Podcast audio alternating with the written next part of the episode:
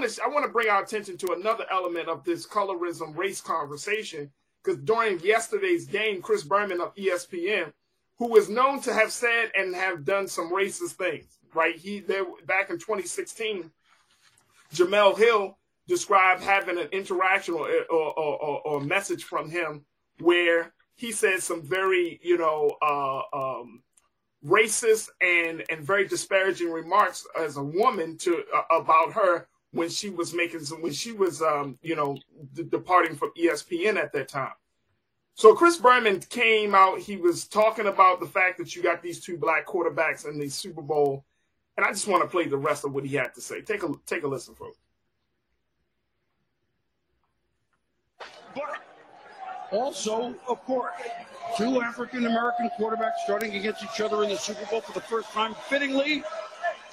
February 12th is Abe Lincoln's birthday. Here we go with the highlights in case you missed.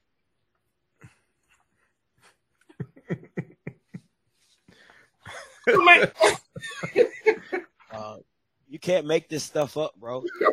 You can't make this stuff, up, man. The man, the man said fittingly February 12th is Abe Lincoln's birthday. Like, right. Hey, thank him for these two black quarterbacks for playing in the NFL. Because if it wasn't for Abe Lincoln, and, and you know what he did for them black people. Uh, can't make this stuff up, bro. Who the hell? Right, right. This, this first, Scott. Scott, I, I, and then, Michael, I know you got. I know you want to unload, right. brother. No, please give it to brother Mike. I know he's about to stop.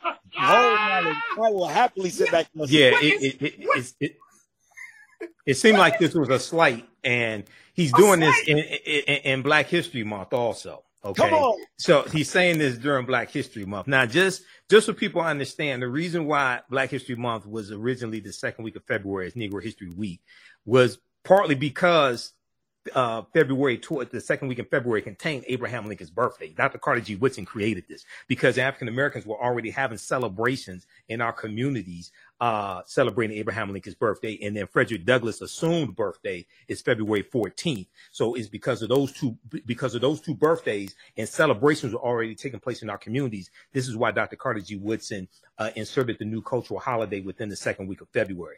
Um, so, uh, so it, it, appears what he's trying to say is, well, if it hadn't been for Lincoln, who you know freed the slaves, we wouldn't have these two black quarterbacks. But that's a misunderstanding of the Civil War. African Americans took up arms and we freed ourselves. Okay, we fought in the. Uh, we, there's uh, almost two hundred thousand of us that fought in the Union Army and the Navy, and they and they let African Americans fight in uh, on, behalf of the Union when their backs were against the wall and were being beaten by by the South or by the Confederacy. Uh, and, and even with the Emancipation Proclamation, even though it did not free the enslaved Africans because the Union had no authority to dictate to the Confederacy what they could do, uh, it was it was a military strategy designed to bring the South back into the Union and rob the South of their largest asset, which were the enslaved Africans. They had about three million of them or so in in the Confederate States of America, the CSA, the Confederacy, and and uh, the preliminary Emancipation Proclamation was September twenty second, 1820, 1862, the year before, and it stated that if those areas in in rebellion those territories in rebellion did not come back into the Union by January 1st, 1863, they will be allowed to keep their slaves. Now, it exempted Maryland, Missouri, Kentucky, and Delaware, the border states. They were allowed to keep their slaves, and Maryland did not abolish slavery until November 1st, 1864. So almost two years after the Emancipation Proclamation. So a lot of this is mythology surrounding Lincoln, okay? Uh, Lincoln was not an abolitionist. Here's the thing, though. Here's the thing, brother Michael. Yeah. What was the point? He, that was a slight. That was a that was an attack. That was a, that was an attack on, on the two black quarterbacks to take away from that to say, wait, okay, if it had not been for Lincoln, oh, you wouldn't have these two black quarterbacks. He he's trying to undermine the intention, and at the same time, you you you got to look and say, okay, he's saying something like that. You know what? I wonder what he would say about Colin Kaepernick. Colin Kaepernick is still he's still being whiteballed from the league, even though he got a settlement. Kaepernick is still being whiteballed from the league. here's the point, and here's the point, Scotty, because we got a couple of moments left, and I want. Uh, here's the point, because I think that a lot of times, especially in the sports, right, we attend we, we believe that white commentators, right? White mm-hmm. game callers, that they are quote unquote liberal, progressive, because mm. sports makes us feel as if, you know, we're all on the same page, that nothing unites the American person, people like sports. so when we really start to hear their real views, right? Like right. this is how they really think, then we all get offended. And I'm, I, you know, so I'm bringing this out because people are like, yo, Chris Berman really got a problem. He's really a racist underneath of all of this. Mm-hmm. So, so, so, so, how did we, how did we address that, Scotty? Listen, man. At the end of the day, it's the peers of one another calling calling them out, right? Because or peer co-workers, right? So it's the it's the Stephen A. Smiths. It's the it's the uh, Ryan Clarks. It's the Marcus Spears. It's it's the uh, it's all those black commentators as well. Even his his co-host, the one that the, the black man that always does with, with Chris Berman. Yo, you gotta you gotta hold this Bama accountable. Like it's like see, it, it's that it's too many pacifists for me, right? Mm-hmm. Oh, it was a flip of the tongue. Oh, he didn't mean it like that. No, he meant it how he said it. Now, at the end of the day, how I take it, that's perception. I can. That's how I took it. If he never says it, there's nothing to take. You get what I'm saying? So to me, at the end of the day, his coworkers, his people white and black, have to hold him accountable. His bosses, nine times out of ten, that are white, got to hold him accountable. And then as well as the league, the NFL, this is part of your product, right? You got these people talking on your product. You have a whole banner in the back of the end zone talking about in racism. You know what I'm saying? Come on, man. Like, That's nonsense. You get what I'm saying? Hey, but, but, hey, but, hey, hey, Scotty, real quick. I wonder what Shannon going to say. I don't think he. Cause oh, I, I, I, watched him this morning. He, I don't think he said. I don't think he caught it. But he better say something. Somebody better say something. But but I you mean, gotta. Yeah. But, but, uh, I wonder what Jay Z is gonna say. Remember, Jay Z was co-opted by the NFL back in September 2019, and I told people I did it. I did a YouTube video September 2nd, 2019. I told people that they brought Jay Z in, gave him this deal with the NFL to bit to get the top black acts because he put the word out uh, prior to that not to perform at the Super Bowl. Okay. Right. So a lot of top black acts didn't perform. In that right. year that they had Maroon 5 perform, they had terrible ratings. All right. And then I said they're going to be, they're to be able to, because of Jay Z, he's going to make it all right for the top black acts to perform. Who performed yesterday? Rihanna. I told right, people what's going to happen. So I wonder what Jay Z is going to say because Jay Z I mean, said look, look, the deal, he, he said the deal with the NFL, he said that's the next step in the social justice movement. Talking about Colin Kaepernick. He said this is the next step. you can't determine what the next step is because you weren't involved in it in the first place. I, am I'm, I'm riding with you on this. I'm riding with Scotty on this. If black commentators don't say something, mm-hmm. right? Black Twitter is already saying stuff. But if black commentators don't say something, I ain't talking about Jason Whitlock. Right, right. Oh no. I'm talking about. I'm talking about. That's white supremacy through ventriloquism, Jason Whitlock right there. That Negro. Like commentators, right? Oh, and even and look, the crazy part is the crazy part is we don't have that many strong black sports commentators on these mainstream programs. I look, trust and believe. Right. I listen. Right. Like I listen to Nate Burleson. I listen to Michael Strahan. I listen to Shannon. You know what I'm saying? Like, like who's really talking? the culture. You feel what I'm saying? They all get paid with white people, man. So they they, they can only get look, so much. They can only go so far. They only can go so far. But right. that's why I said, let me hear what Shannon got to say.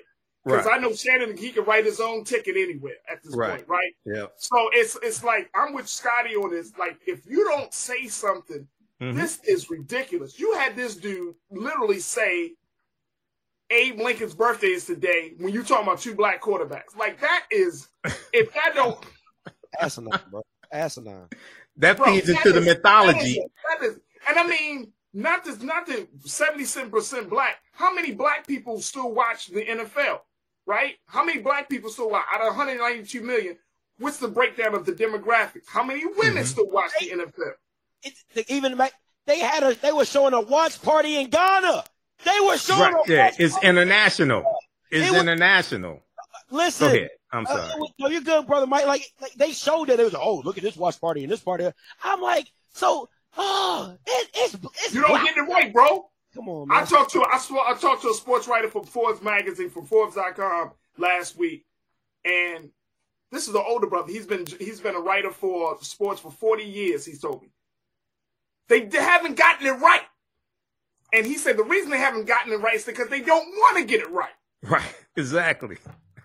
It's not that they can't. It's not that they don't have the brilliance. It's not that they don't have the the, the, the, the black men and black women to be behind the scenes to help shape this new. They don't want to get it right. There's a story right now, and I'm sure, bro, Michael, you've seen it too. Scotty, I'm sure you you probably talked about it. There's a story right now where the NFL is on record as being one of the, as aggressively denying claims to mm-hmm. NFL veterans who need disability and other medical coverage. Yep. Get, men who have put their lives out on the line, men who have given their bodies to the game, and the NFL is still aggressively denying them health care claims and cover and insurance coverage. Real quick, you can probably talk about this um, sometime next. Um, the Jim Trotter, Jim Trotter for two years straight has talked about the diversity within the higher levels of media in the NFL and why they have not seen black people and black commentators in the C level executives in the media room. He's asked the commissioner for two years running at the NFL Media Day. Go check that out. I'm telling you, Jim Trotter, uh, he just. And then, and what, what is what is uh, Goodell? What is oh, you know, I don't really touch the media room. Bama, you are the commissioner of the NFL. What you mean you don't touch the NFL? What do you, touch, what do you mean you don't touch media? That don't even make sense. Doesn't make sense. That's well, keep in mind he works for he works for the owners though also. So yeah, you know, but see, that's what I'm he saying. does he does their bidding. He does the owner's bidding. I that's it. But at the end of the day, you're right. But at the end of the day, like they just it, it, it doesn't it doesn't fit. Look, we gotta we gotta take a quick pause. Hey, brother, brother Scotty, I appreciate you as always. Folks, make sure y'all subscribe to Off Script TV on YouTube and on, on all social media platforms. My man Scotty is always bringing the heat. Truly, truly appreciate this brother and his insight. And every time we talk sports, I always think about my brother. And I'm bringing him in on all of these conversations. And make sure y'all follow him on all social media strategy uh, uh, uh, platforms. Hey, brother Scotty, thank you so much for checking in today. Hey, anytime for Roger. Thank you, brother Mike. Absolutely. Hey, right there. AfricanHistoryNetwork.com because we got uh, free Black History Month lecture Saturday, 12 noon to 1.30 p.m. Eastern Standard Time, taught by me, mm-hmm. historian, study history 32 years, theafricanhistorynetwork.com. Yep, Black yeah. Resistance Movements. And if you missed the one I just did Saturday, February 11th, you can still register for that. Watch that one. We did two hours. And then my uh, class number one of my 12 week online course started up on February 11th as well. Ancient Kemet, yep. the Moors, and the Ma'afa, Understanding the Transatlantic Slave Trade. You can register for that also. There it is, Brother Mike. TheAfricanHistoryNetwork.com. Thank you, Brother Farajii. I appreciate you. I appreciate you. I appreciate All right, the love, peace. passion, and the history, bro. Peace. All right, Phil. All right, how's everybody doing today? All right, Hotep, everybody. Hey, this is Michael Imhotep, founder of the African History Network, host of the African History Network show. I'm a talk show host, researcher, lecture writer, and, and historian. So some of you all saw me uh, today on Farajii Muhammad's show, The Culture, on the Black Star Media Network. I was on the show Monday, um, February 13th, 2023. And we talked some uh, about the Super Bowl and some aspects of it and um, one of the things that I brought up was backlash that the NFL was getting for having Sheryl Lee Ralph of Abbott Elementary perform Lift Every Voice and Sing, which is the Black National Anthem. And it, and it has unofficially been the Black National Anthem since 1917. Okay. So she's been getting backlash. Well, well, the NFL has been getting backlash from some conservatives on social media. And I talked about this some and compared this to the white national anthem because you had uh, some conservatives saying, oh, well, there's only one national anthem. Okay. And uh, so I want to deal with some of this history here briefly. Okay. There was a good article from uh, um, uh, the dailymail.co. America has one national anthem. America has one national anthem. NFL fans debated as Black National Anthem Lift Every Voice and Sing is sung at Super Bowl uh, 50, uh, 57. All right. The unofficial black national anthem was performed. Uh, Lift Every Voice and Sing was promoted by the NAACP as the black national anthem in 1917. A pre recorded rendition was played before the Super Bowl in 2021 and 2022. So this is the first time it's actually been performed inside the stadium okay, right before the game. This is the first time that's happened. And this article is from February 12, 2023. So um, the Black National Anthem, so the, the article talks about uh, the Black National Anthem was uh, performed uh, before the Super Bowl for the third time in a row, causing outrage on social media, causing outrage on social media. So uh, you have some people who are just upset about this. And uh it's like, you know, uh people were performing WAP by like Cardi B and Megan Thee Stallion and anything like that. So why would you be offended by the black national no cursing in it? There's no sexual innuendos or anything of that nature. Now, Sheryl Lee Ralph um, the star of the comedy series Abbott Elementary, and I really like Sheryl Lee Ralph. I remember her. Uh, first saw her in 1977 in a piece of the action Bill Cosby and Poitier. She performed the uh, Lift and Sing the Black National Anthem on Sunday night ahead of Super Bowl 57 between the Kansas City Chiefs and the Philadelphia Eagles at State Farm Stadium in Glen, Arizona. Now we know uh, Kansas, Kansas City Chiefs won. I did not watch the game. I haven't watched the NFL game since 2017 when Colin Kaepernick left the league. Okay, so you all know this about me. Now, the song "Lift Every Voice and Sing" became became an unofficial Black national anthem when it was adopted by the NAACP in 1917. All right. And here's a picture of our sister, uh, Sheryl Lee Ralph, singing uh, the Black National Anthem, uh, Lift Every Voice and Sing. Now, there's, uh, I want to deal with uh, briefly some of the backstory, uh, some of the history of how this song became written, how this became uh, the Black National Anthem. Everybody share this broadcast on your social media platforms invite your friends to tune in. Also support the African History Network. Register for uh, a free Black History Month lecture that I do on Saturdays, 12 noon Eastern Standard Time. Visit our website, theafricanhistorynetwork.com, theafricanhistorynetwork.com.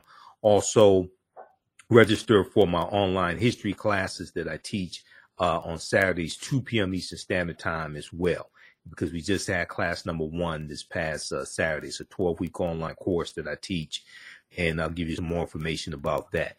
Okay, so here's some background information on uh, Lift Every Voice and Sing the Black National Anthem. Now, there was an article, uh, now back in 2018, Beyonce performed the Black National Anthem at Coachella. And a lot of people found out about this song for the first time. A lot of white people found out about this song for the first time. When when I was in elementary school, we had to learn the song. It was taught to us. All right. So there was this article here from the Washington Post. Lift every voice and sing the story behind the Black National Anthem that Beyonce sang. Uh, this is an article from uh, April 16th, 2018. All right, let's continue. Okay, so this article gives some background information, and I deal with uh, some of this history in some of my lectures also. Um, so the lyrics were written by James Weldon Johnson. Okay, James Weldon Johnson in 1899. Um, African Americans had been uh, celebrating uh, Lincoln's birthday, which is February 12th.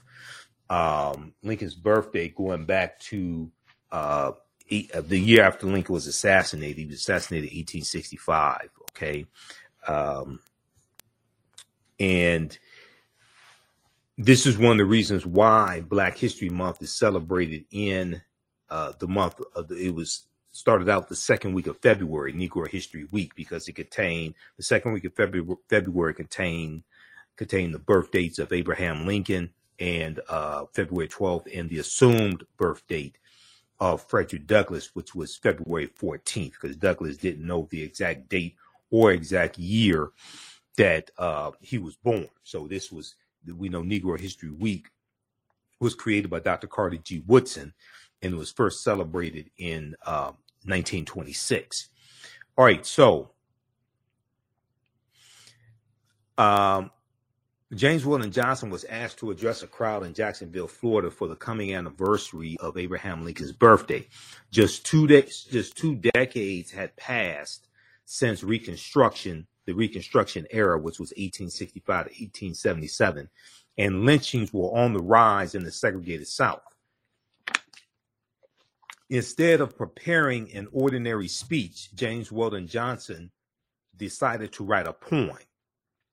The poem started with the words, Lift Every Voice, evoking the struggle and resilience of our ancestors. Okay, the, the, uh, the, the poem was evoking the struggle and resilience of our ancestors. Now, the following year, in the year 1900, a chorus of 500 school children performed the song at the Lincoln at the Abraham Lincoln celebration. The song quickly took off, becoming a rallying cry for African American communities in the South, or as one observer noted at the time, quote, a collective prayer, a collective prayer. Now, the song was embraced as a hymn in churches and performed at graduation ceremonies and in school assemblies. Within 20 years, the, the NAACP, National Association for the Advancement of Colored People, which was founded in 1909 and comes out of the Niagara Movement, which was founded in 1905 by Dr. W.B. Du Bois and others. Um, the NAACP adopted Lift Every Voice and Sing as, as its official song. Okay. Now it becomes the unofficial uh, Black National Anthem in 1917. But when I was growing up, we were just taught it was the Black National Anthem. We were not, we, we, we did not look at it as the unofficial Black National Anthem. I think you have some white people in the media who say it's the unofficial Black National Anthem. But growing up and, and, and, and it being, uh, us singing it in middle, in elementary school, high school, uh, uh, and then at uh, African cultural events, African centered events, we never said we're going to sing the unofficial Black National Anthem. No, we said we're going to sing the Black National Anthem. Period. So I think you have white white writers, and you may have some African American writers who are influenced by white people who buy into this and say it's the unofficial Black National Anthem. But for us, it was no discussion on that. Okay. There was there was uh there was no doubt this was the black national anthem. Now it was embraced as a hymn in churches and performed at graduation ceremonies and in school assemblies. Uh, for generations to come, it would be known widely as the Black National Anthem. Uh, lift every, uh, lift every voice and sing the sto- so uh, check out the rest of this article here from the Washington Post um, lift every voice and sing the story behind the Black National Anthem that Beyonce sang. Lift every voice and sing the story behind the Black National Anthem that Beyonce sang. This is from the Washington Post from uh, August 16th, 2018. Okay, so check out that article. All right, so Beyonce introduced who won 32 Grammys also, right? Um, Beyonce uh, to make uh, a lot of people aware of the Black National Anthem. Now, Sheryl Lee Ralph, who's phenomenal in her own right, sings it at the Super Bowl, okay? And you have a lot of conservatives in this era of uh, attacking critical race theory, attacks on um, African American uh, advanced placement, uh, African studies uh, courses, attacks on Black History Month, and and books being banned in schools dealing with Dr. King and Rosa Parks and Ruby Bridges, etc. Okay, in this whole climate, now at the Super Bowl, okay, which was probably watched by about 192 million people, is expected. Uh, the National Retail Federation estimated that 192 million people, 92 million Americans would watch the Black Net, would, would watch the uh, Super Bowl. Okay, all right. So then you have Sheryl Lee Ralph performing. So this is something I talked about on the show today. Okay, the culture on uh, the Black Star Media Network, Roland Martin's network. Now, Sheryl Lee Ralph tweeted uh, 120 years ago today. So uh, February uh, 12th, the day of the Super Bowl, Super Bowl 57. It was uh, the it was the 123rd anniversary of Lift Every Voice and Sing being performed publicly for the first time. She said, "Today I will sing it for the first time as part of the Super Bowl pregame show in the stadium." All right, now uh, Sheryl Lee Ralph announced that the news would be uh, that the news she would be performing a song on Twitter. Okay, uh, the song was was sung for both bowl um forty both Super Bowl fifty. Let me see, both Super Bowl fifty five and Super Bowl fifty six. Okay, I get my Roman numerals straight. Okay, L represents fifty, V represents five, V1 represents six. So 50, 50, uh, five and 56. Okay. Um, the song was sung before both Super Bowl 55 and 56 performed by Alicia Keys in 2021 and performed by Mary Mary in 2022. However, uh, Sheryl Lee Ralph was the first person to have sung the song on the actual field inside the stadium because uh, with Alicia with Alicia Keys, it was pre-recorded. They showed the video before the Super Bowl game. It was pre-recorded for Mary Mary. They performed live, but they performed outside of the stadium. Okay. Sheryl Lee Ralph was the first person to uh, have sung the Black Anthem actually on the Super Bowl field inside the stadium. Both previous performances were broadcast as pre recorded clips. Now, the song was originally a poem written by James Weldon Johnson, a former leader in the NAACP. Its lyrics describe the struggles, aspirations of African Americans at the turn of the century. Okay, because you because he wrote it in 1899. Okay, so 1899. I mean, that's just four years after uh just four years after uh, Frederick Douglass dies. Frederick Douglass dies in 1890. Okay, and you're talking about um, chattel slavery ends in 1865. So you're talking about 34 years. You know, the chattel slavery ends.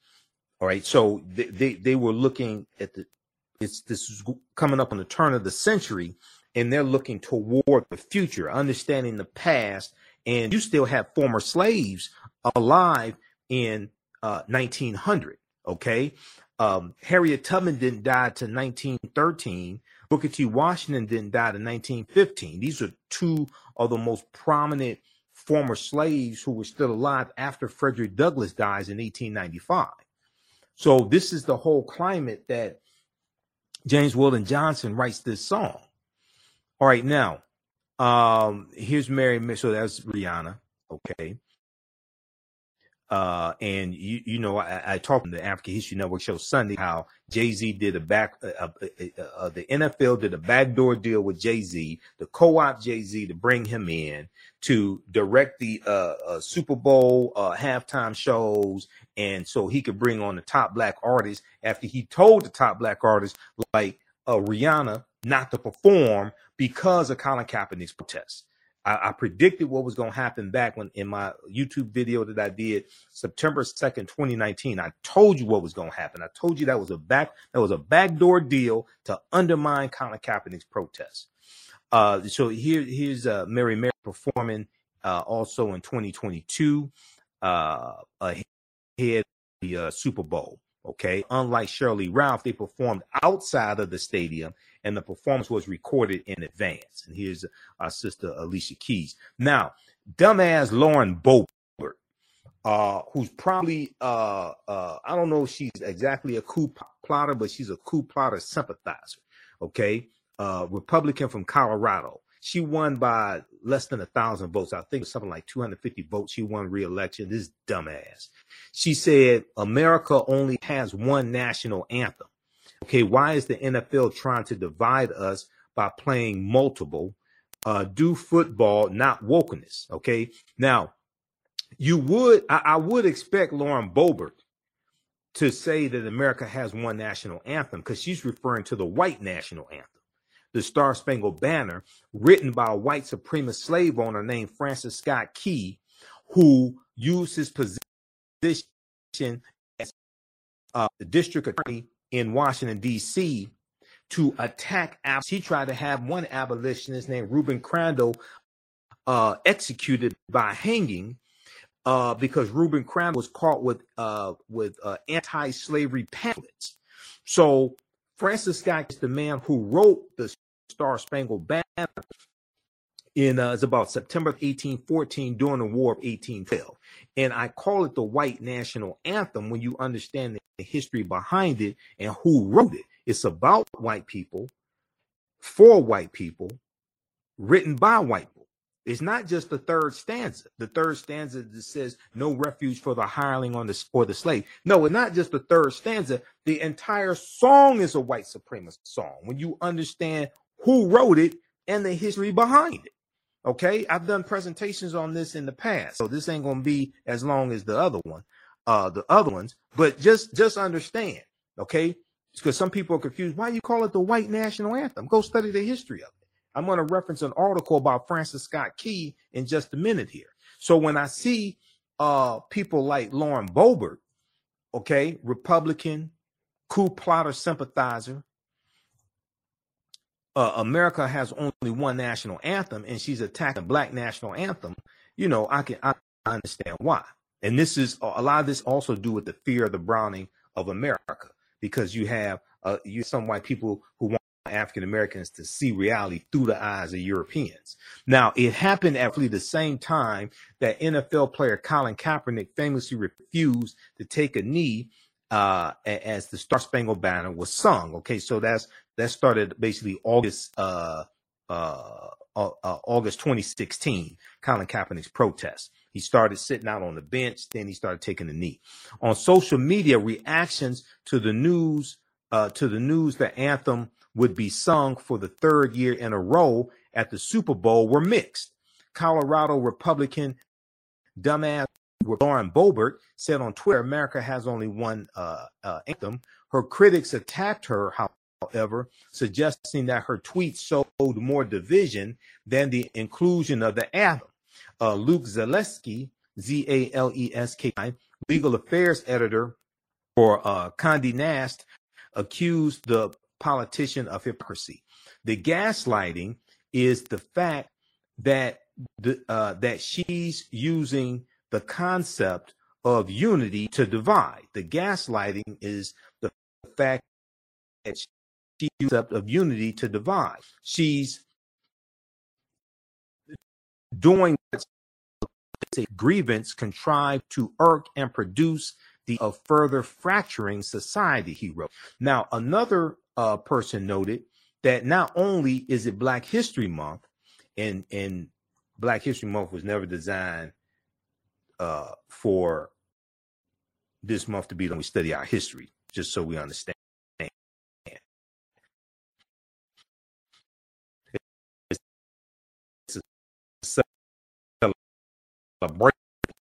hopefully somebody will let Morgan Freeman know. Now another Another person noted that Black History Month, but it's also the first time two black quarterbacks have faced off, uh, have faced each other in Super Bowl history as Patrick Mahomes of the Kansas City Chiefs and Jalen Hurts of the Philadelphia Eagles led their respective teams. We know Kansas City won. Didn't make any difference to me. Uh, I'd rather have African American team ownership than two black quarterbacks in uh, uh, fighting off, facing each other and all the owners of the 32 teams are white. Okay. Uh, and, and then you got one that's Pakistani American, but he's passing for white. Now, the, the song is, uh, meaningful to African Americans. It's also a historic game with two black quarterbacks, uh, the first time ever. get over yourself and your ridiculous white grievances.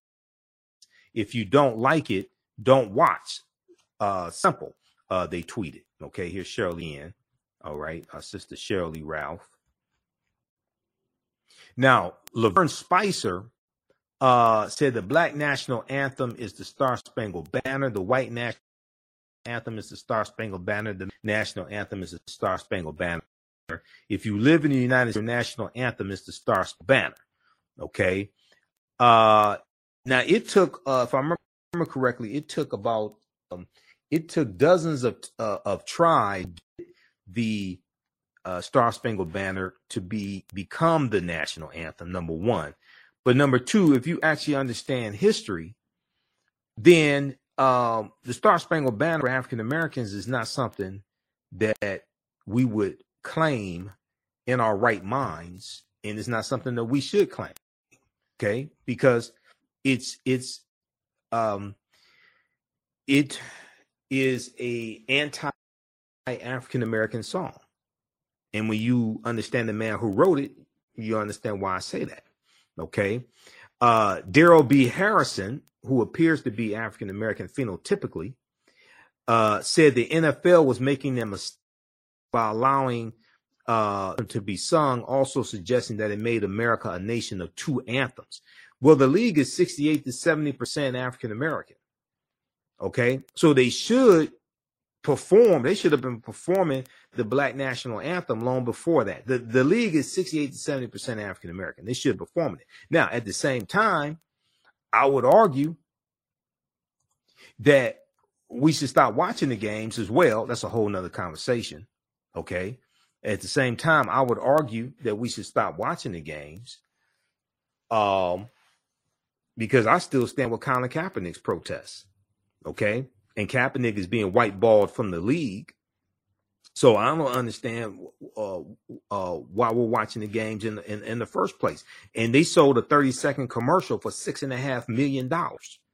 They they sold a 30 second 30 second commercials were going for six and a half million dollars. Okay, uh, so uh, many of us would uh, rather be entertained than be empowered. If we if we all rally behind Colin Kaepernick, leveraged our economic dollars to put pressure on the NFL, stop buying tickets, stop buying jerseys, okay, stop watching the games uh, on on TV, things like this, okay, stop going to the games. Uh, that would have a tremendous impact because then it would put us in the driver's seat and we could put pressure on the NFL. You need to have African American team ownership. You need to have better uh, health benefits for uh, the, the the the players after they retire from the league. Okay, you need more African American head coaches. There's only like two or three African American head coaches in the league, but we'd rather be entertained than be empowered. So, you know, a lot of times you teach people how to treat you. So uh, then uh, let's see. Uh, you have the comment from Luke uh, Zaleski uh, as well. He's performed "America the Beautiful." Um, I like Babyface. Ask the question why. Okay, not as love of crime, but just Babyface. Why? Okay. Uh, c- come on so read the rest of this article here. Then they have the lyrics to lift every voice and sing uh, also. Okay, very interesting article. The, the, the backlash that the NFL is getting for um, having Sheryl Ralph uh, perform the song. Okay, and you you may hear more uh, backlash uh, from from the coming days.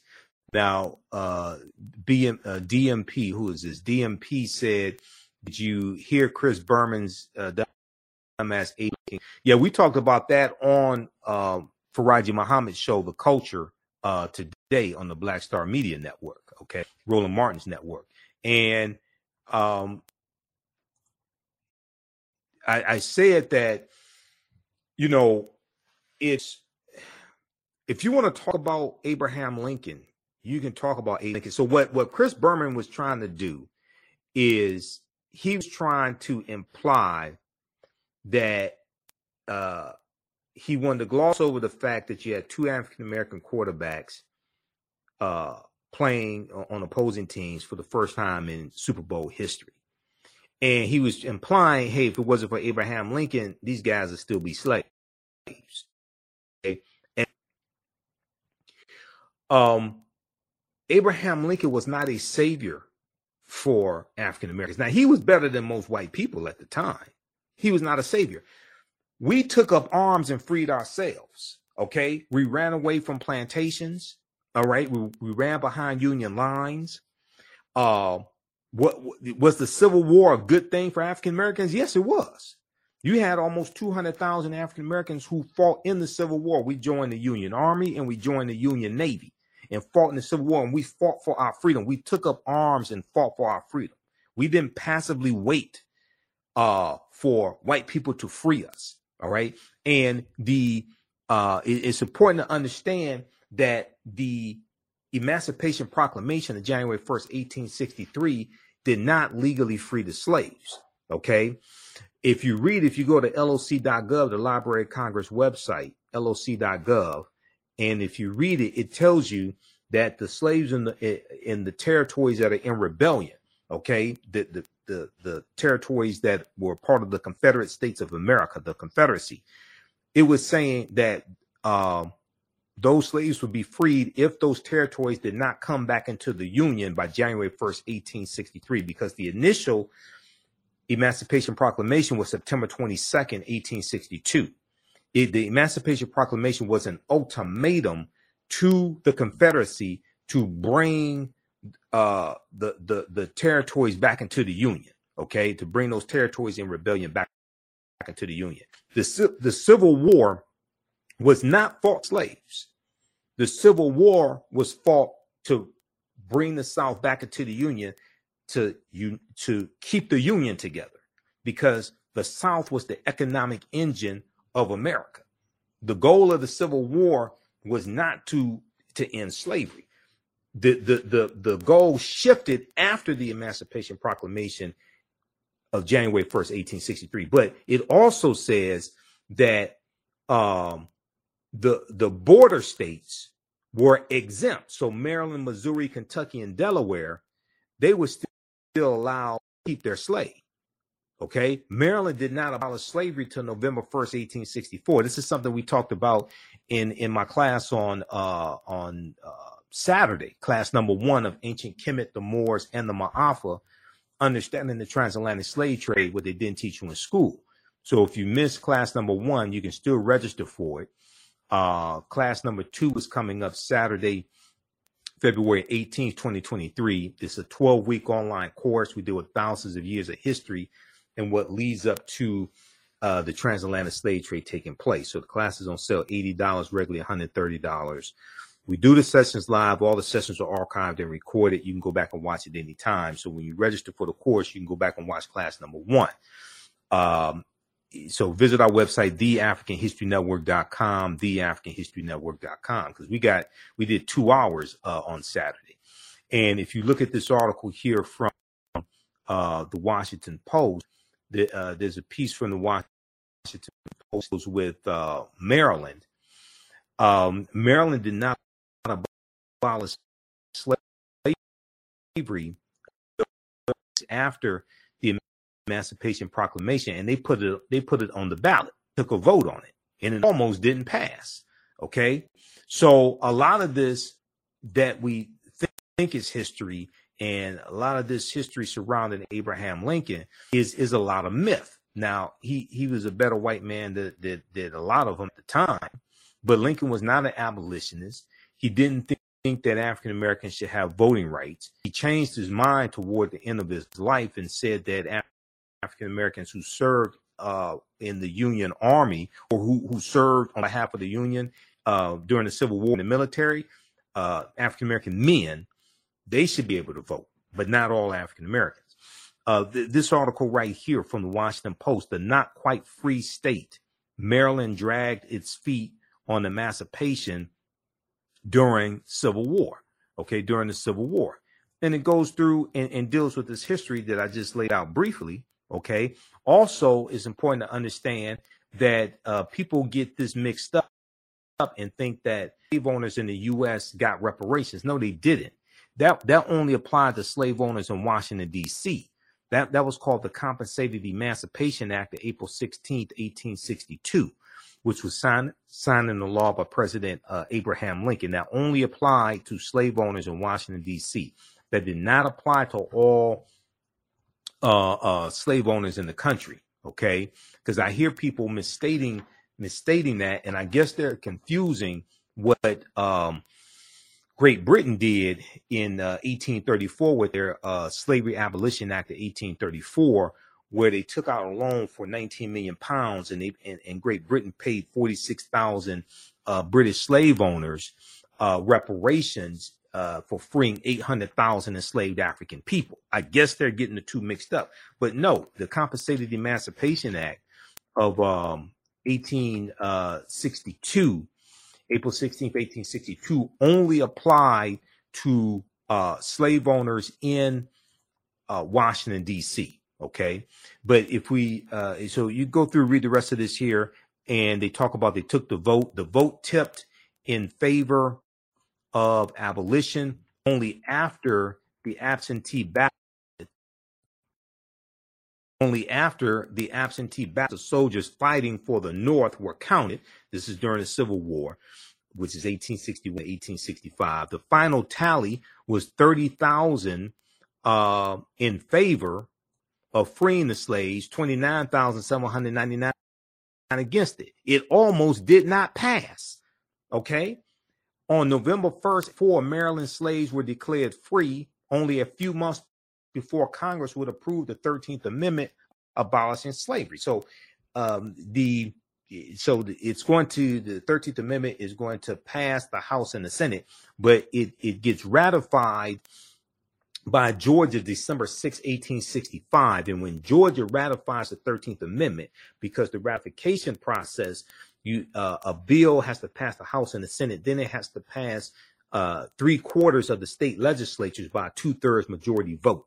So when it passed uh, the Georgia state legislature December 6, 1865, then that gave the amendment the two thirds majority vote to actually amend the U.S. Constitution to become law and legally end chattel slavery.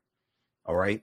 So I encourage people to go to loc.gov, the Library of Congress website, and also go to uh, archives.gov and read these documents, Emancipation Proclamation, read the U.S. Constitution, read the de- Declaration, because when you go through and read these documents, you get a much better understanding of history and understanding of law, and laws shape historical events, historical events shape movements, shape laws and policies. So you have a you have a cycle. These are these are the type of things that I deal with in my online courses. Okay, uh, so if you, how, how's everybody doing? Give us a thumbs up, give us a heart, give us a like on this broadcast. How you like this type of information? Uh, follow us on our fan page, the African History Network, the African History Network. Okay, I'm Michael M. Imhotep, founder of the African History Network, host of the African History Network show. Uh, I'm a talk show host, researcher, lecturer, writer, and historian. I've been studying history 32 years. Uh, so I speak all across the country. You see me on Roland Martin Unfiltered on Fridays. So I provide political analysis and historical analysis on Roland Martin Filtered. And on Mondays, I'm on uh, Farajii Muhammad show, The Culture. So I was on uh, his show today. All right. And we have Sister Felicia watching us. Uh, Sister Felicia is with Hapi, uh, Sister Felicia and Brother uh, Tyke Grant, um, directors of the uh, film Hapi, The Role of Economics and Development of Civilization and uh, they just had the Happy Day of Excellence. We had Brother Taki uh, on the show, on the African History Network show. All right, visit our website, the History Network information. Please support us. Please support us. All this this does not happen without resources. Okay, um, I do uh, a 12 week online course. We just had class number one that started up Saturday, February 11th.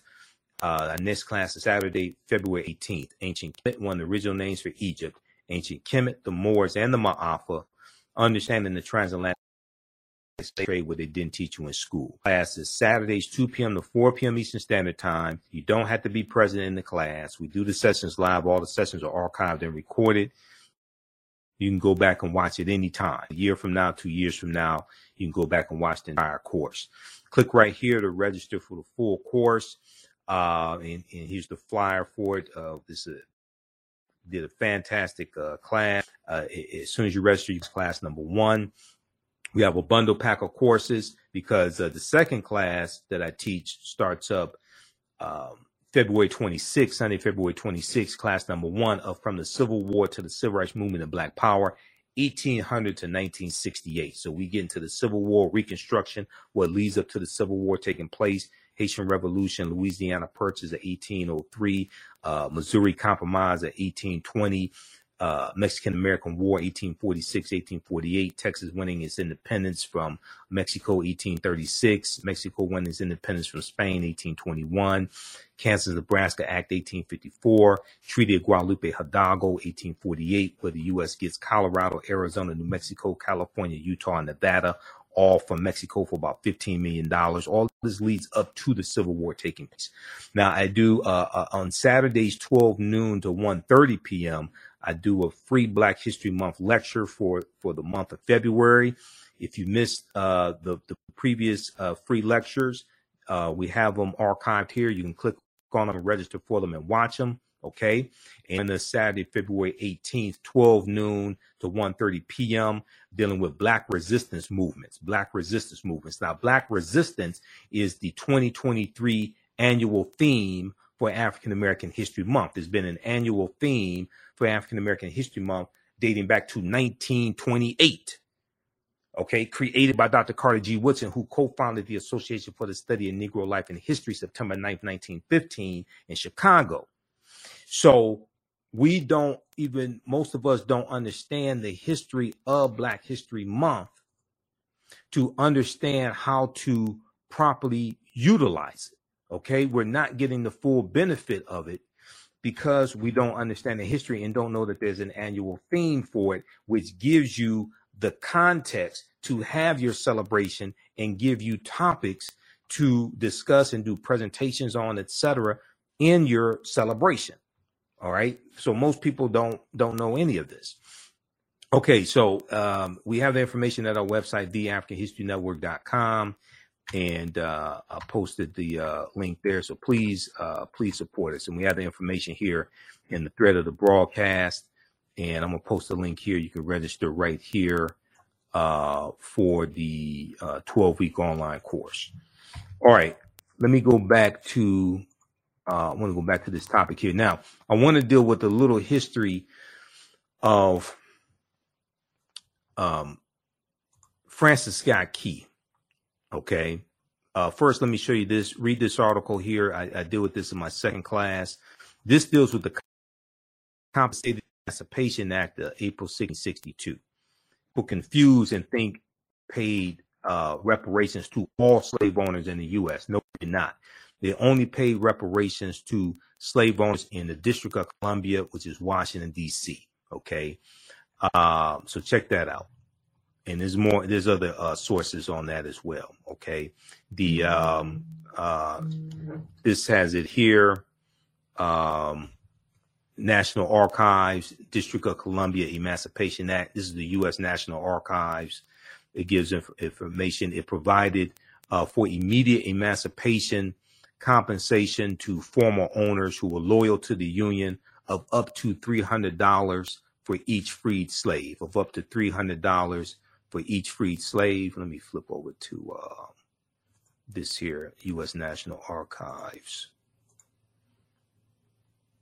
Okay, on April 16, 1862, President Abraham Lincoln signed a bill uh, ending slavery in the District of Columbia.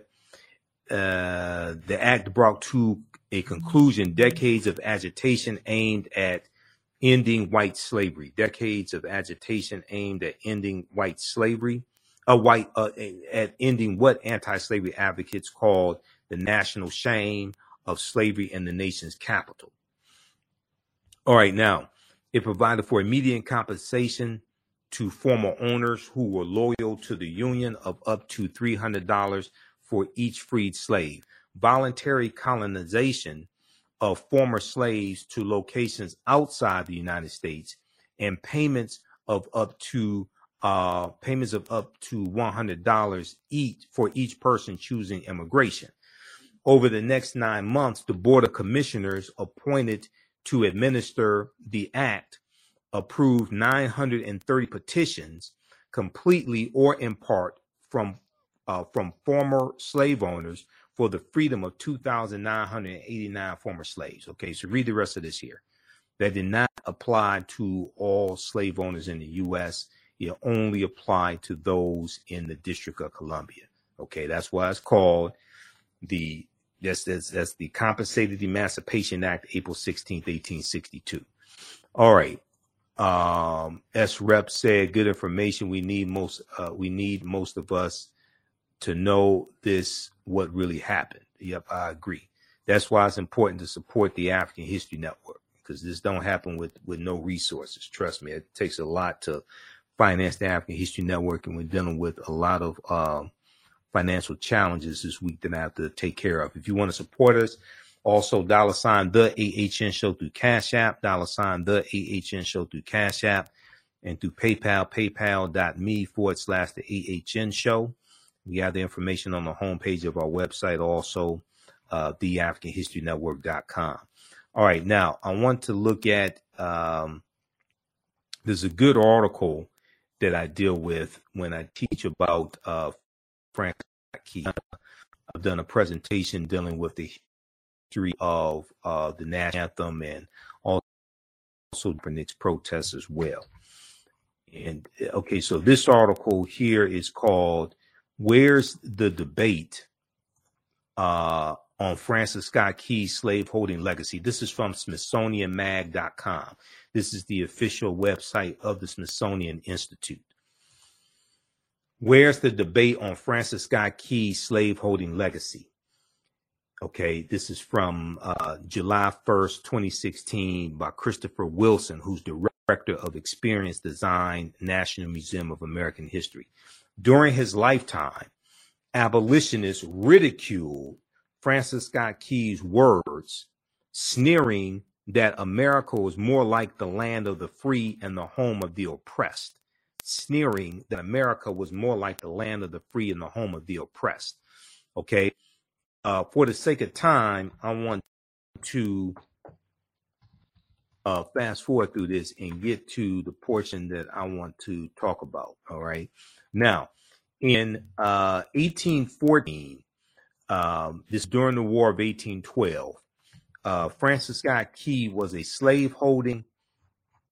Francis Scott Key was a slave holding lawyer from an old Maryland plantation family who, thanks to a system of human bondage, had grown rich and powerful. Now, this is Francis Scott Key right here, the man who wrote uh, what what uh, he named it the defense of Fort McHenry. The defense of Fort McHenry. It started out as a poem, and it was about a battle during the War of 1812. The War of 1812 was 1812 to 1814, and the U.S. was fighting against Great Britain once again. Okay, this is the War of 1812. Now, uh, when Francis Scott Key wrote the poem that would, in 1931, become the national anthem, all right, uh, and proclaim our nation, quote, the land of the free, like Thomas Jefferson, Francis Scott Key not only profited from slaves, not only profited from slaves, he conceptions of American citizenship and human potential.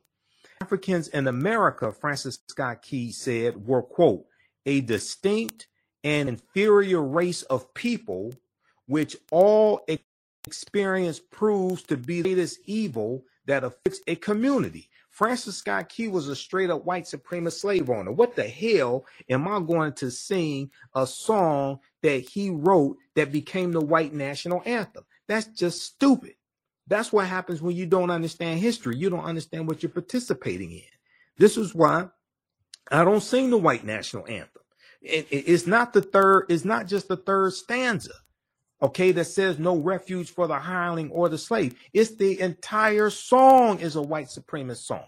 As I said before, it was written by white people, for white people, about white people, and it was voted on in Congress by white people to become the white national anthem. Because by by by the time it was voted on in 1931, there may have been maybe one African American uh, who was in Congress. That's it. So what are you talking about? This th- this is what happens when you don't understand history. Now, if you want to say there should be a new national anthem, if you want to say there should be a new national anthem, okay, that supports uh that that uh is inclusive of various races of people and you know it's inclusive of everybody if you want to say there should be a new national anthem okay i can agree with that. I, will go you know i can agree with that if there be if there if there should be a new national anthem. This is not it right here. And and then when you get into when you get into the colonial marines the colonial marines was a a, a group of um they were a group of uh Marines who were former, a lot of them were former slaves. And this was a group that uh, uh, Francis Scott Key and his men had a battle with a, a, a two or three weeks prior to him writing this. And uh, and uh, because when he writes the defense of Fort McHenry, he's watching a British attack on Fort McHenry in Baltimore. Okay. That's why it's called the defense of Fort McHenry. So when you get into all when you get into all this, then you see his animosity for African people come out. So th- this is why you know a lot of the stuff I sit back and, and I look and and and and you know I'm saying okay this is why our motto is right knowledge corrects wrong behavior. What you do for yourself, what you do to yourself, and what you allow other people to do to you and get away with is based upon what you think about yourself. What you think about yourself is based upon what you have been taught about yourself. What you've been taught about yourself is based upon everything you've read, heard, and seen about yourself. All right, Sister Felicia, thanks for the support also as well. Okay, so uh, guys, you can support us through Cash App and PayPal definitely you should support or register for uh, one of our online one of our paid online classes okay? Because i just so people understand because i guess a lot of people that don't do this don't know this but i use two different digital platforms to teach those classes crowdcast and learn world okay? And i have to pay them each month so it's not it's not free to, to teach those classes. Free i have to pay to, to teach those as well all right all right, let's continue here. Uh, I want to go back to this. All right, so a few British troops in the War of 1812 stunned and demoralized America by attacking Washington and uh, setting the Capitol building and the White House ablaze. They, they attacked Washington, D.C., they burned the White House down and the U.S. Capitol building, the British, okay? On August 24th, 1814, the British turned attention to the vital seaport of Baltimore, the seaport of Baltimore. All right. Now, September 13th, 1814, British warships commenced an attack on Fort McHenry in Baltimore, which protected the city's harbor. For 25 hours, bombs and rockets rained down on the fort while Americans still wondering whether their newfound freedom would really be short-lived awaited news of Baltimore's fate. So so this is after the American Revolutionary War, which was 1775 to 1783 against Great Britain also. Okay? So uh, you know, America so you have America, largely white people in America, wondering, okay, are we still going to be a free nation, etc. Now, it's also important to note that a lot of um, African slaves ran away and ran over to the British side to fight for the British against the uh, against the U.S. in the War of 1812, just as they did during the American Revolutionary War, just as they did during the American Revolutionary War. There were more, uh, what, what we would call African Americans. There were more African Americans who fought on behalf of the British during the American Revolutionary War then fought on behalf of the colonies because the British were the first ones who said, if you come fight for us, we'll set you free when this war is over with. All right. So we were born at night, but not last night. We said, we said, okay, we're going to go fight for the British because we wanted to be free. So the, the uh, and you know, to, to make a, not to, I'm trying to keep this short. This is the short version. I've, I've done an extensive patient of all this. This is the short version right here. But, um, there, at the end of the War of 1812, the U.S. demanded that Great Britain return. Uh, it was about six thousand runaway slaves. They they demanded that Great Britain return about six thousand runaway slaves. Great Great Britain refused to do so. Okay. The War to understand these and um uh you know, and to understand the U.S. and this puts us on a trajectory to the Civil War also. Okay, this puts us on a trajectory to the Civil War as well. Read this article here, just for the sake of time. This is written by Dr. Jason Johnson for um, TheRoot.com. I'm not a big fan of Dr. Jason Johnson. I've been listening to him, and uh, yeah, he's all right, but I'm not. Some of that stuff he says is just, just, uh, it's not accurate. Let me just be polite and say it like that. Star Spangled Bigotry, the hidden racist history of the national anthem. July 4th, 2016. So um, it goes through and it talks about, let's look at the colonial Marines, okay? Because on particular note, Francis Scott Key's opposition to the idea of the colonial Marines. Now, the colonial Marines were a battalion of runaway slaves who joined with the British Royal Army in exchange for their freedom. The colonial Marines were not only a terrifying example of what slaves would do if given the chance, but also a a repudiation of the white superiority that men like Francis Scott Key was so invested in. So you got to understand, they get to go. These are runaway slaves who ran away from the U.S. and fought on behalf of Great Britain, now they get the opportunity to take up arms and go kill their former slave masters. Oh, hell yeah, they're with that. And they're going to get their freedom also. That's why more of them fought on behalf of Great Britain and fought for the U.S. This terrified people like Francis Scott Key, who was a slave owner. Because he, I guarantee you, he was afraid that his slaves would have an uprising as well and take him out too. Now, all of these ideas and concepts came together around August 24th, 1814, at the Battle of Bland- uh, uh, Bladensburg, where Francis Scott Key, who was serving as a lieutenant in the in the army at the time, ran into a battalion of colonial Marines, these former slaves, who went to fight for Great Britain.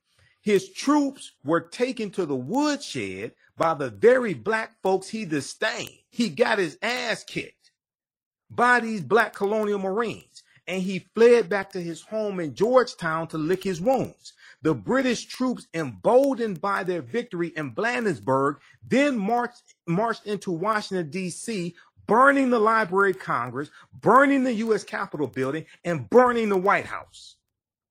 You can imagine that Francis Scott Key was very much in his feelings seeing black soldiers trampling on the city he so desperately loved. Now, a few weeks later, in September of 18, it should be uh, September 1814, not 1815. A few weeks later, in September of 1814, far from being a captive, Francis Scott Key was on a British boat begging for the release of one of his friends, a doctor named William Beans, or Benes, I'm not exactly sure how to pronounce it. Francis Scott Key was on the boat waiting to see if the British would release his friend when he observed he observed the bloody battle of Fort McHenry in Baltimore, September 13, 1814. America lost the battle, but managed to inflict heavy casualties on the British in the process. This inspired Francis Scott Key to write what would later be called the Star Spangled Banner. He named it The Defense of Fort McHenry. It was a poem. He so he wrote the poem after watching the bat watching the battle. So th- that's when he said, uh, uh, and our flag was still there.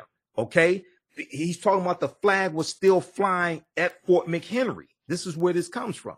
So right then and there, but no one remembers that he wrote a full third stanza de- decrying the former slaves who were now working for the British Army, the colonial Marines. Okay, and where is that band that was so vauntingly uh, that who, who so vauntingly swore that the havoc of war and the battle's confusion and home and the country should leave us no more.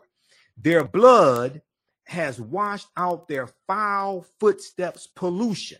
Their blood has washed out their foul footsteps pollution. No refuge for uh, no refuge could save the hireling and slave from the terror of flight or the gloom of the grave. And the star spangled banner in triumph doth wave over the land of the free and the home of the brave. Okay. But it ain't the just the third stanza that's the problem. It's the entire song that's the problem. And who wrote the song? So when you understand history, this is and, and see Jackie Robinson. Jackie Robinson said in his autobiography, I never had it made. Jackie Robinson said he can never sing the Star Spangled Banner again and, and stand for the Star Spangled Banner. Okay. So so read the rest of this. Okay.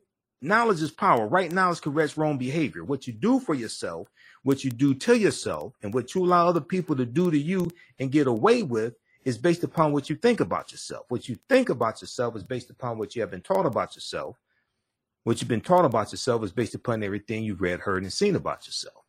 All right, now, um,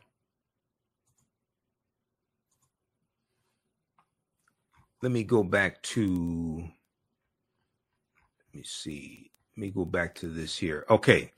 So we have um we talked about uh Beyonce performing at Coachella. We talked about some of the history of uh, Lift Every Voice and Sing, the Black No Anthem. Okay. It's not the unofficial Black National Anthem because I tell you, when I was growing up, we say, okay, now it's time to sing the unofficial Black National Anthem. No, that's that's white people trying to tell us it's the unofficial Black National Anthem. First of all, you can't we de- we determine what the black national anthem. Europeans can't tell us what the black national anthem is. They're trying to define reality for us. Power is the ability to define and shape reality and have other people accept your definition of reality as if it were their own. Is, is the way Noble correctly correctly teaches us. All right. Okay, so we talked about the history of James Weldon Johnson and the Black National Anthem. We talked about backlash the NFL is getting for having uh, Sheryl Lee Ralph uh, perform it during uh, a game uh, during during the Super Bowl, and 68 to 70 percent, 68 to 70 percent of the league are African American. We dealt with some of the history of Francis Scott Key as well. Also, with Francis Scott Key, uh, who wrote the the Star Spangled Banner, started out as the defense of Fort McHenry. Um, the let me see something. It's right here. Yeah. I want to go to this piece right here, back to the Smithsonian. Let's look at this here. Back to the article from Smithsonian Mag. All right, the poem he wrote celebrated the Star Spangled Banner as a symbol of the resilience and triumph of the United States. Now, ironically, while Francis Scott was composing the line over the land of the free, it is likely that black slaves or African slaves were trying to reach British ships in Baltimore Harbor. They knew that they were far more likely to find freedom and liberty under the Union Jack, which is the uh, British flag, under the Union Jack, than they were under the Star Spangled Banner. Okay, the land of the free for who, Francis Scott Key? The land of the free for whom? Now, additionally, Francis Scott Key used his office as the district attorney for the city of Washington, D.C. from 1833 to 1840 to defend slavery, attacking the abolitionist movement in, in several high profile cases. He tried to have Reuben Crandall uh, uh, executed for having abolitionist pamphlets in the mid 1830s the movement was gain the abolitionist movement was gaining momentum. So right around 1830, 1831, the uh, Underground Railroad uh, is formed. Okay, largely uh, up north. The majority of it is up north. Okay, and then you have a Southern Underground Railroad going from Texas into Mexico because when uh, Vicente Guerrero, who was the second president of Mexico, when Vicente Guerrero became president, he abolished slavery because he was a former slave. He he was a he was like Afro Mexican, Vicente Guerrero. All right. So you had between 5,000 to 10,000 uh, uh, runaway African slaves who run away from Texas and surrounding areas like Mississippi, things like this. They run they run into uh, Mexico because Mexico is free territory now. Then you have the Underground Railroad going from the south going up north uh, also.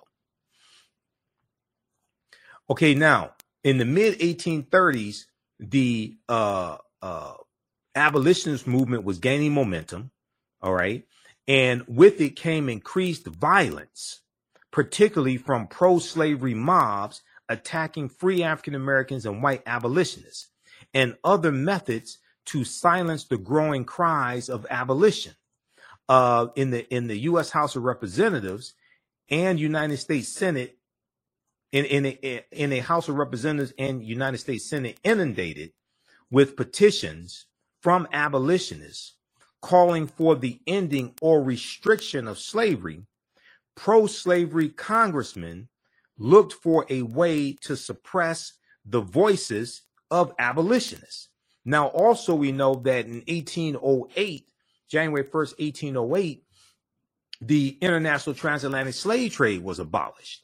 And the international transatlantic slave trade dealt with bringing Africans into the country uh, to enslave them. And this is uh, th- th- that law passed Congress March 2nd, 1807. Okay. And it went into effect January 1st, 1808. Now, it still allowed slavery to exist in the U.S., but it made it illegal to bring Africans into the country to enslave them and this dealt with uh, that uh, there were international treaties, Great Britain and the United States. Britain into 1807, U.S. Congress March 2nd, 1807 bans the international transatlantic slave trade. National uh, other countries that enter into these international treaties, and this is stipulated in Article 1, Section 9, which the earliest that the international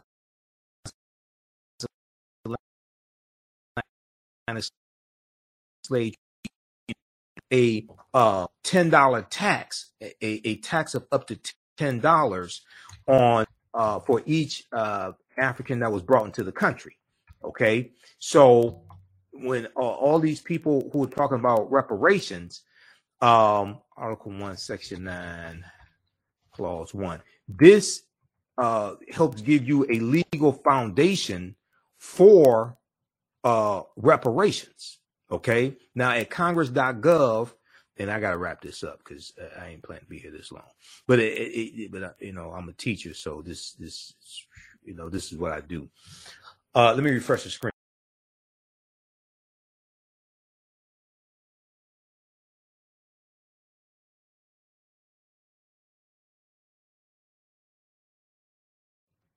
All right, now, okay, we're back here because I got to upgrade the um, I got to upgrade my laptop. I need a new laptop. I need one that has a faster processor. Um, than this laptop here. So, um, U.S. Constitution. So this is Congress.gov, um, Article One, Section Nine, Clause One: Migration or importation. Okay, restrictions on the slave trade. This is in the U.S. Constitution. The migration or importation of such persons as any of the states now existing shall think proper to admit, uh, shall not be prohibited by the Congress prior to the year uh, 1808. 1808. But a tax or duty may be imposed on such importation not exceeding $10 for each person, not exceeding $10 for each person. So all the Africans that were brought into this country from January 1st, 1808 to July of 1860, when the Clotilda comes into Alabama uh, about July of 1860, and the Clotilda is the last known slave ship that came in uh, that came into the U.S. and that was illegal because when um, um, that that whole thing happened because of a bet that a wealthy white man made that he could bring in uh, a slave ship and uh, it, he, he, could uh, navigate around the authorities. Okay, that's how that happened. But all those Africans that were brought in from January 1st, 1808 to July of 1860 was illegal based upon federal law. And their court cases like the 1841 uh, U.S. Supreme Court case of the United States versus the Amistad that document this because those Africans, Joseph Joseph Cinque and those Africans largely from Sierra Leone on the Amistad slave ship, uh, which was uh, 1839, and then the U.S. Supreme Court case is 1841. Um, when they were captured, it was illegal and violated international treaty, international treaties. If you go to uh, if you go to archives.gov, U.S. National Archives, and uh, look up the uh, Amistad case, okay, U.S. National Archives, the Amistad case. Um, the first thing that it tells you is that it was illegal for those Africans to be captured in the first place because it violated international treaties.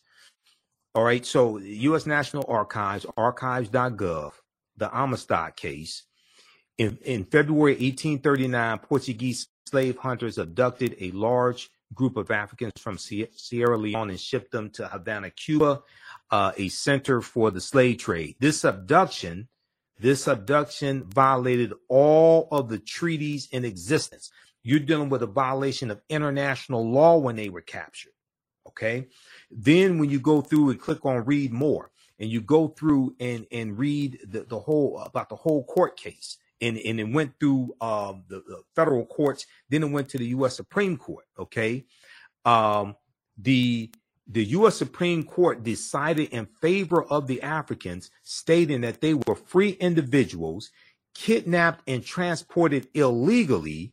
They had never been slaves because it was illegal for them to be captured in the first place. It was illegal for that slave ship to come into U.S. waters also because the international transatlantic slave trade had been abolished January 1st, um, uh, 1808. Okay. Now, uh, they won their freedom.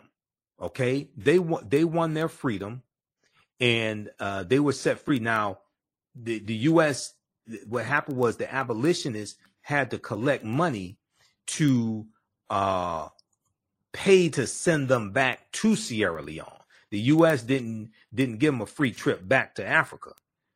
Abolitionists had to take up money, but at least they won their freedom in the U.S. Supreme Court. Senior Justice Joseph Story wrote and read the decision. Quote, it was the ultimate right of all human beings in extreme cases to resist oppression and to apply force against ruinous injustice, end quote. The opinion asserted the Africans' right to resist unlawful slavery because there was a there was a mutiny on the ship. There was a slave revolt on the ship. So they ruled that those Africans had a right to take up arms on that ship and fight for their freedom. They also ruled that it was illegal for them to be captured in the first place because it violated all the international treaties at the time. And they ruled that they were free. So it's so so they were set free. Okay. All right. So so read that from uh, uh, archives.gov, U.S. National Archives, dealing with the uh, uh, the Amistad. Okay. Now,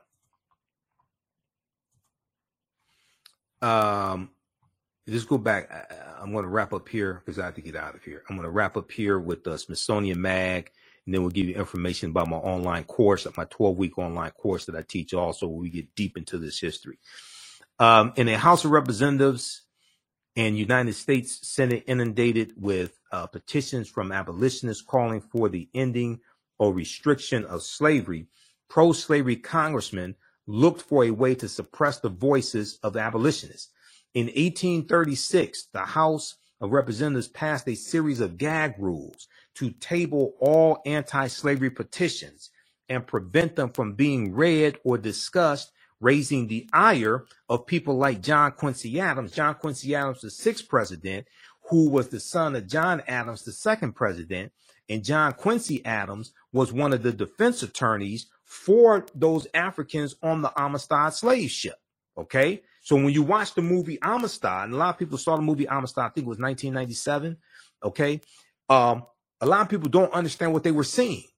They're giving you a legal foundation for reparations in this country. And when we deal with repairing the damage of a legacy of slavery, we're seeking a legal remedy to a, historical problem, which implies you need to understand both history and law. Unfortunately, most of our people don't understand either one of them. And the foundational law in this country is the U.S. Constitution. Article 6 of the U.S. Constitution tells you that the U.S. Constitution, all the previous treaties, and all the subsequent treaties are the supreme law of the land. So when you go to lawmakers you don't go to lawmakers to argue morality. You go to lawmakers to argue law because lawmakers write laws. Laws get challenged in the judicial branch of the federal government, which are the federal courts, Federal Court of Appeals, and the U.S. Supreme Court. When they get challenged in court, they get challenged on the basis that they're unconstitutional, that they violate the Constitution. So if you're seeking a legal remedy to a historical problem and you want to call it reparations or restitution, whatever it is, you have to make sure that you're on strong legal footing. One would be the Black Freedmen Indian Treaties of 1866, because those are laws still in the books right now. And the Choctaw, Chickasaw, Creek, Cherokee, and Seminole Indians all owned African slaves. And when uh, after the Civil War, they enter into treaties with the U.S. government that states that they had to free their slaves, give them land, etc. They uh, uh, they become uh, those African slaves get membership in those Native American nations, etc. Okay, so and they get cash payments um, uh, and, and get all the rights and privileges of being members of those Native American nations. Those laws are still in the books right now. Those that, that that's one of our best chances to get any type of repairing the damage of the legacy of slavery. One, two would be based upon Article One, Section Nine, Clause One of the U.S. Constitution. Okay, which um, uh, ended with which uh, ended the international transatlantic slave trade. All right, and I'm trying to find something right quick here. Where is my presentation on? Oh, I dealt with this in my Kwanzaa presentation. Um,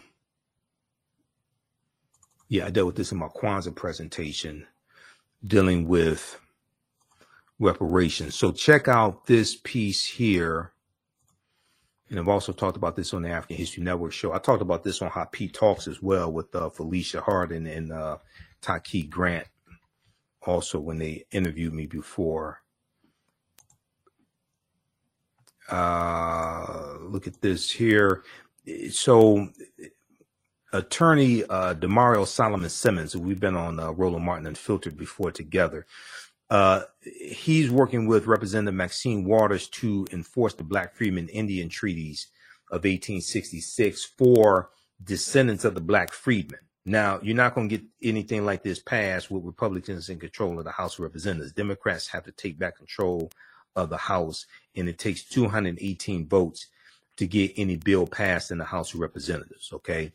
Descendants of Black freedmen enslaved by Native Americans in 1800 seek tribal citizenship. Representative Maxine Waters tries to help. Representative Maxine Waters tries to help. Um, if we look at this, uh, go go through read these articles, and, and we uh, we discuss this in my online classes, but go through and read these articles here. Um, even though uh, progress is being little, a little progress is being made, African Americans don't understand how to get reparations, law, and the legislative process. Uh, read this article from thegrio.com. Maxine Waters leads push to get justice for Black Native Americans. This is from October 13th, 2021. Maxine Waters leads push to get justice for Black Native Americans.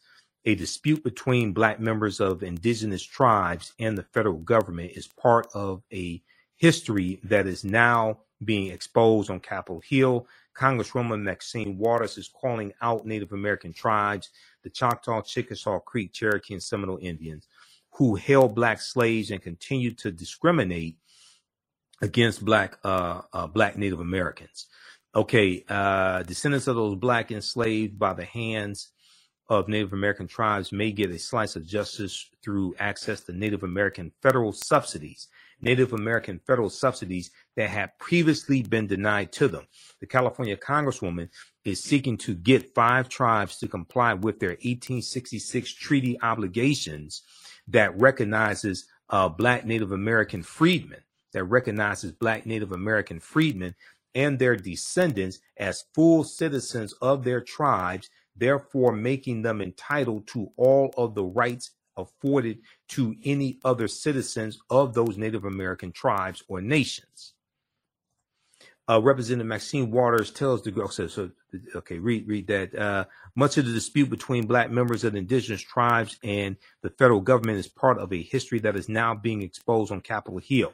Now, this ties into the origins of Black Wall Street in Tulsa, Oklahoma, and I've done a two and a half hour lecture dealing with the history of Black Wall Street in Tulsa, Oklahoma. It's available at our website, theafricanhistorynetwork.com, theafricanhistorynetwork.com. Um, Tulsa, see, Tulsa, Oklahoma was founded by Creek Indians around 1836, who got pushed off their land in southeastern United States because of the Indian Removal Act, Indian Removal Act of 1830, signed by President Andrew uh, Jackson. Okay, I'm this is I'm making this too long. Uh, I got to stop here because I'll just keep going. Um, read read that article, okay, and uh, read this one also nine entrepreneurs who helped build Tulsa's Black Wall Street because Hannibal B. Johnson, who I know and I read his first book dealing with the history of Black Wall Street, Hannibal B. Johnson was interviewed by History.com, the official website of the History Channel. And Hannibal B. Hannibal B. Johnson made the connection between the Dawes Allotment Act of 1887, the Black Freedmen Indian Treaties of 1866, and the first African American landowners in Tulsa, in North Tulsa, where you would have Black Wall Street, which was the Greenwood district, the intersection of Greenwood, Archer, and Pine. Quote, their relative wealth, the relative wealth of some black folks in Oklahoma comes in part, comes in part from their connection to these Native American tribes and their land ownership, says Hannibal B. Johnson, historian and, author of Black 100 and American City grapples with this historical racial trauma. The Dawes Allotment Act 1887, named after Senator Henry L. Dawes of Massachusetts, authorized the government to divide tribal into allotments for individual uh, Native Americans, included, uh, which included black members uh, of, of those Native American tribes. As word spread that Indian Territory was a safer place, for African Americans to settle between 1865 and 1920, more than 50 black townships were founded in Oklahoma. More than 50 black townships Oklahoma. Okay, so um, the uh, let me go let me go back to this article and finish this up because I have to get out of here. Um, and you know this is this is teaching history is my passion, but uh, I'll just keep going. I'm telling you right now. You know, like the Energizer Bunny, just keep going and going and going. I'll do. Uh, I'm going to have to get out. 1836, the House of Representatives passed a series of gag rules, uh, raising the ire of people like John Quincy Adams, who saw restricting uh, debate on uh, restricting debate and assault on a basic First Amendment right of citizens to protest um, and petition. Okay, protest and petition to end slavery. Now, uh, in the in the same year, okay, so that'd be 1836. In the same year, shortly after a race riot in Washington D.C. in 1836, when angry when when an angry white mob set upon a well-known uh, black restaurant owner, set upon a well-known black restaurant owner, Francis Scott Key, the man who wrote the Star Spangled Banner, the man who talked about the land of the free and the home of the brave for white people. Francis Scott Key likewise sought to crack down on the free speech of abolitionists, those fighting to end slavery.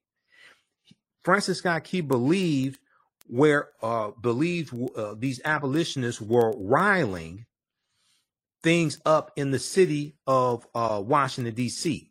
Francis Scott Key prosecuted a New York doctor living in Georgetown for possessing abolitionist pamphlets, for possessing abolitionist pamphlets. In the resulting case of the U.S. versus Reuben Crandall, Francis Scott Key, the man who wrote the Star Spangled Banner, made national headlines by asking whether the property rights of slaveholders outweighed the free speech rights of those arguing for slavery's abolishment. Francis Scott Key hoped to, to silence abolitionists. He hoped to silence abolitionists who he charged wished to quote associate and amalgamate with the Negro, end quote.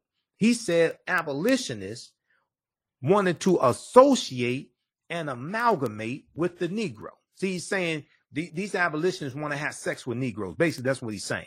Okay. They want to associate and amalgamate with the Negro. And he thought African people were mentally inferior.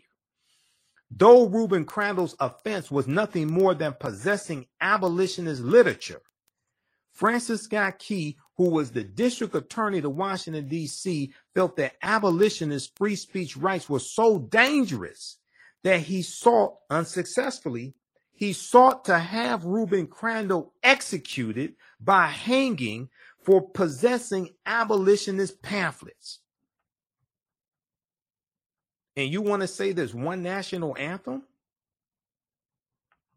You're talking about the white national anthem. Read this article from Smithsonian, uh, SmithsonianMag.com. This is the official website of the Smithsonian Institute. Where's the debate on Francis Scott Key's slaveholding legacy? There is no debate. If you understand history, ain't nothing to debate. Just deal with the facts and evidence. Proper documentation ends all conversation. All right. How'd you all like this type of information? Give us a thumbs up, give us a heart, give us a like on this broadcast. Please support the African History Network. Please support the African History Network. Definitely need your support. It takes a lot of finances to do this. Register for uh, my my online classes that I teach. We have a uh, class number two of ancient Kemet, the Moors, and the Ma'afa, understanding the transatlantic slave trade, what they didn't teach you in school. Class number two starts uh, is uh, Saturday, February 18th uh, 2023. So we do the sessions live. All the sessions are archived and recorded. You can go back and watch it anytime. If you uh, miss class number one, uh, that's not a problem. It's archived. You can go back and watch it. And uh, let me post this information here. Uh, we have the information right on the homepage of our website, which is theafricanhistorynetwork.com. Let me uh, go back to this here.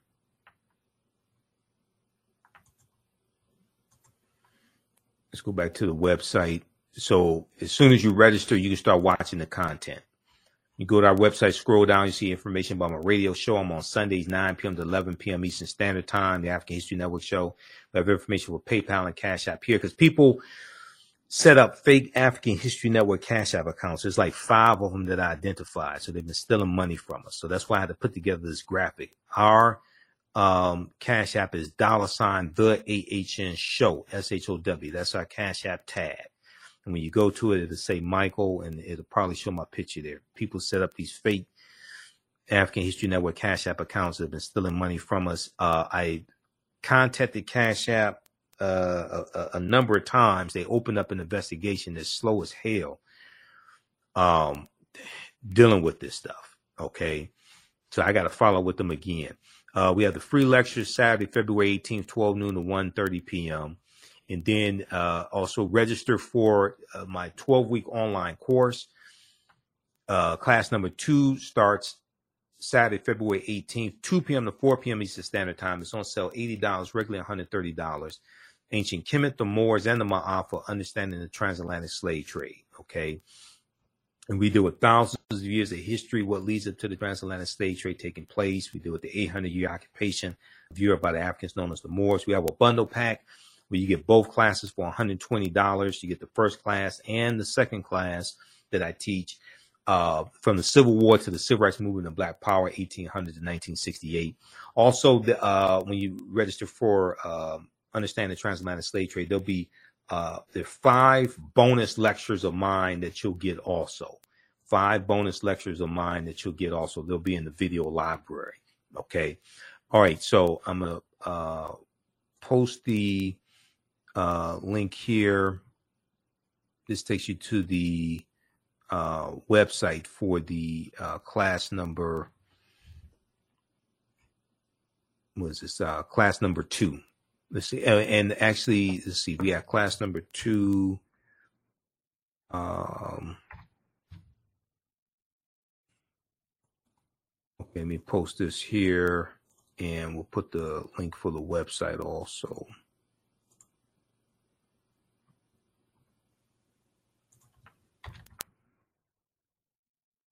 You, this information you can use with your children also in the courses. I would say the information is PG 13. Um, I do a PowerPoint presentation. We have book references, articles, video clips. Uh, we, we, we I scan the pages of the book, so we show you that on the screen. So it's very visual. Um, and some of the slides that I showed you are slides, some of the slides, the PowerPoint slides, those are some of the slides that I use in the classes as well. All right. So hopefully you learned a lot today. Share this uh, with your friends. Follow us on our fan page, the African History Network, uh, on Facebook. Turn on live notifications so you know when we go live. Follow me on YouTube, uh, Michael Imhotep, I M H O T E P on YouTube, and uh, support the African History Network because we definitely support you. Uh, remember, right now, let's correct wrong behavior. It's not over till we win Wakanda forever. And we'll talk to you next time. Peace. It is Ryan here, and I have a question for you. What do you do when you win? Like, are you a fist pumper? a woohooer, a hand clapper, a high fiver. I kind of like the high five, but if you want to hone in on those winning moves, check out Chumba Casino. At ChumbaCasino.com, choose from hundreds of social casino style games for your chance to redeem serious cash prizes. There are new game releases weekly, plus free daily bonuses. So don't wait. Start having the most fun ever at ChumbaCasino.com. No purchase necessary. VGW. Void were prohibited by law. See terms and conditions. 18 plus.